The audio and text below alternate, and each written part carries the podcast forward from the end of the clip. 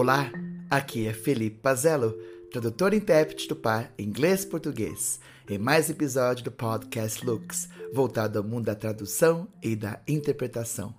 É sempre um prazer imenso ter vocês conosco, com certeza absoluta. Vamos então continuar com a parte 2 da entrevista com o meu amigo, tradutor e intérprete Gilbert Tokarski.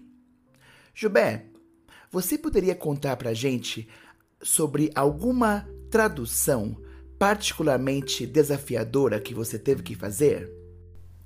Olha, Felipe, lembro-me aqui de um trabalho voluntário que fiz para um padre chileno da Fraternidade Sacerdotal São Pio X. Era a tradução de um livreto antigo, se não me engano, lá do século XII, do idioma espanhol para o português. O texto continha muita referência em latim então precisei pesquisar, estudar muito para chegar a uma tradução bem fiel, já que não se podia deixar o texto mais modernizado, entende? E para dificultar mais o trabalho, esse padre é missionário e ele foi deslocado para realizar seu apostolado em outro lugar. Daí ficou muito mais complicado conseguir falar com ele para tratarmos das traduções.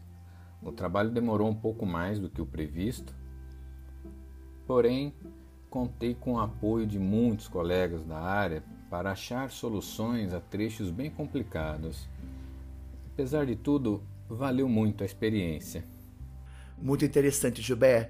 Línguas antigas são uma paixão. Eu gosto muito de latim, tenho um conhecimento de básico, agora caminhando para o intermediário, e eu, na minha ignorância, acho que consigo imaginar um pouquinho do desafio. Com certeza foi um desafio hercúleo, mas tenho certeza que você mandou muito bem, com certeza, Gilbert, parabéns.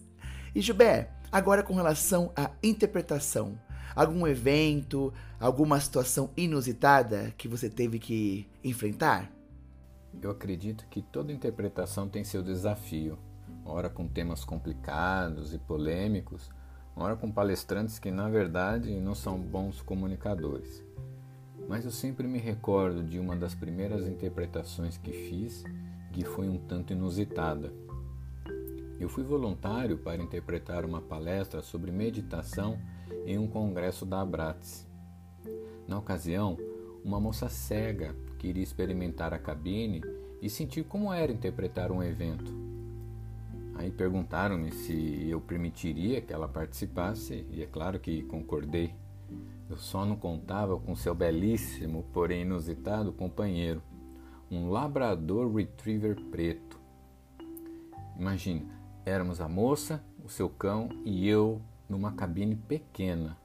Eu adoro cachorros e sei que esses que são guias são super dóceis, mas pensa na situação de eu ajudando nos controles de som e o cão me olhando o tempo todo.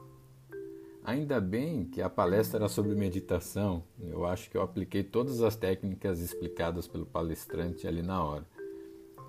E apesar de tudo, valeu muito a experiência. Foi de bem divertido. Muito interessante, Gilberto. Olha, eu não consigo imaginar o desafio.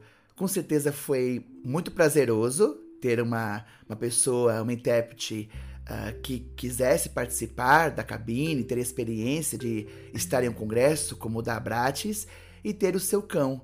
Olha, com certeza dá para escrever um livro, né, Gilberto, sobre essa experiência e outras. Eu adoro cachorros, eu moro em apartamento, então não posso ter um cachorro muito grande, mas quem sabe no futuro terei o meu pastor alemão ou outros cachorros também.